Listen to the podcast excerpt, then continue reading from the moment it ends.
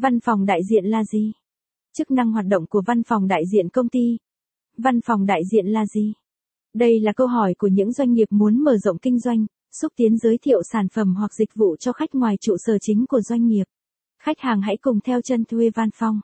VN cùng tìm hiểu về loại văn phòng này và các vấn đề qua bài viết dưới đây nhé. Khái niệm văn phòng đại diện là gì?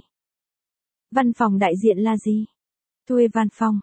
VN sẽ giải thích cho bạn hiểu rõ hơn về hình thức văn phòng này. Căn cứ vào luật doanh nghiệp 2014 được ban hành ngày 1 tháng 1 năm 2015 thì văn phòng đại diện được hiểu như sau. Đây là đơn vị phụ thuộc của doanh nghiệp, công ty mẹ, có trách nhiệm đại diện theo ủy quyền cho lợi ích của doanh nghiệp và bảo vệ các lợi ích đó. Tổ chức và hoạt động của văn phòng đại diện theo quy định của pháp luật. Như vậy theo định nghĩa ở trên thì văn phòng đại diện không được trực tiếp kinh doanh, không được ký kết các hợp đồng kinh tế với dấu của văn phòng này.